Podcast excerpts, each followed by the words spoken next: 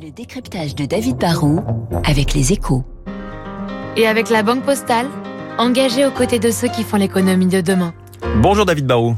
Bonjour François Lévrier. Pourquoi le festival de Cannes qui vient de s'achever reste euh, sur le plan économique le mhm. plus important des festivals consacrés au 7e art? Ah, C'est vrai que cela peut surprendre parce qu'en caricaturant, on pourrait dire que, Cannes c'est un peu devenu le, festival qui récompense les films qui souvent ne marchent pas si bien que ça. Il y a eu des palmes qui ont connu un vrai succès grand public et qui ont marqué l'histoire, hein, comme euh, Pulp Fiction, Apocalypse Now ou, Les Parapluies de Cherbourg. Mais Cannes, c'est vrai, c'est aussi le spécialiste des récompenses accordées aux films euh, misérabilistes à souhait, hein, qui décrivent une misère sociale réelle, mais dont on a parfois l'impression qu'elle nous menace tous, ou alors des films asiatiques au titre imprononçable, ou des films scandinaves juste totalement déprimants. Mais ça, ce n'est qu'une petite partie d'un festival qui en fait a quand même deux qualités majeures et relativement uniques. Alors quelle est la première qualité de ce festival? Bah, c'est que c'est quand même une machine à révéler des talents du monde entier, il faut l'admettre. Hein. Les équipes de Cannes parcourent la planète et vont dénicher les premiers films de réalisateurs inconnus, comme euh, les énièmes de stars confirmés.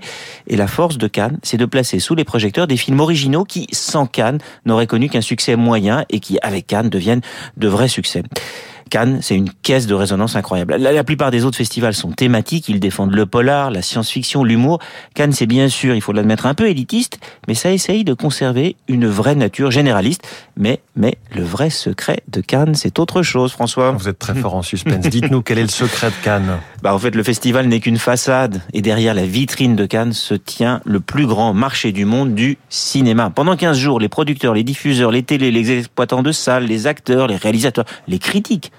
se retrouve sur la croisette. Sans avoir besoin de prendre l'avion ou de monter un call en zoom, comme on dit, on fait des affaires, on vend un film, on achète un scénario, on signe un contrat en buvant une coupe dans un palace ou sur un yacht, c'est très sympa.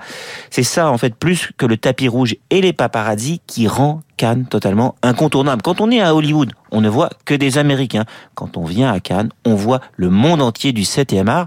Et même si les films de Netflix qui ne sortent pas en salle ne sont pas jugés assez nobles par le festival pour être diffusés au palais, ceux qui travaillent pour ou avec Netflix étaient là pendant 15 jours. Mmh. C'est bien la preuve que Cannes reste totalement incontournable. Le décryptage de David Barou tous les matins à 8h-5 sur Radio Classique. Je retiens votre passion pour les cinéastes scandinaves et leur filmographie. qui a gagné.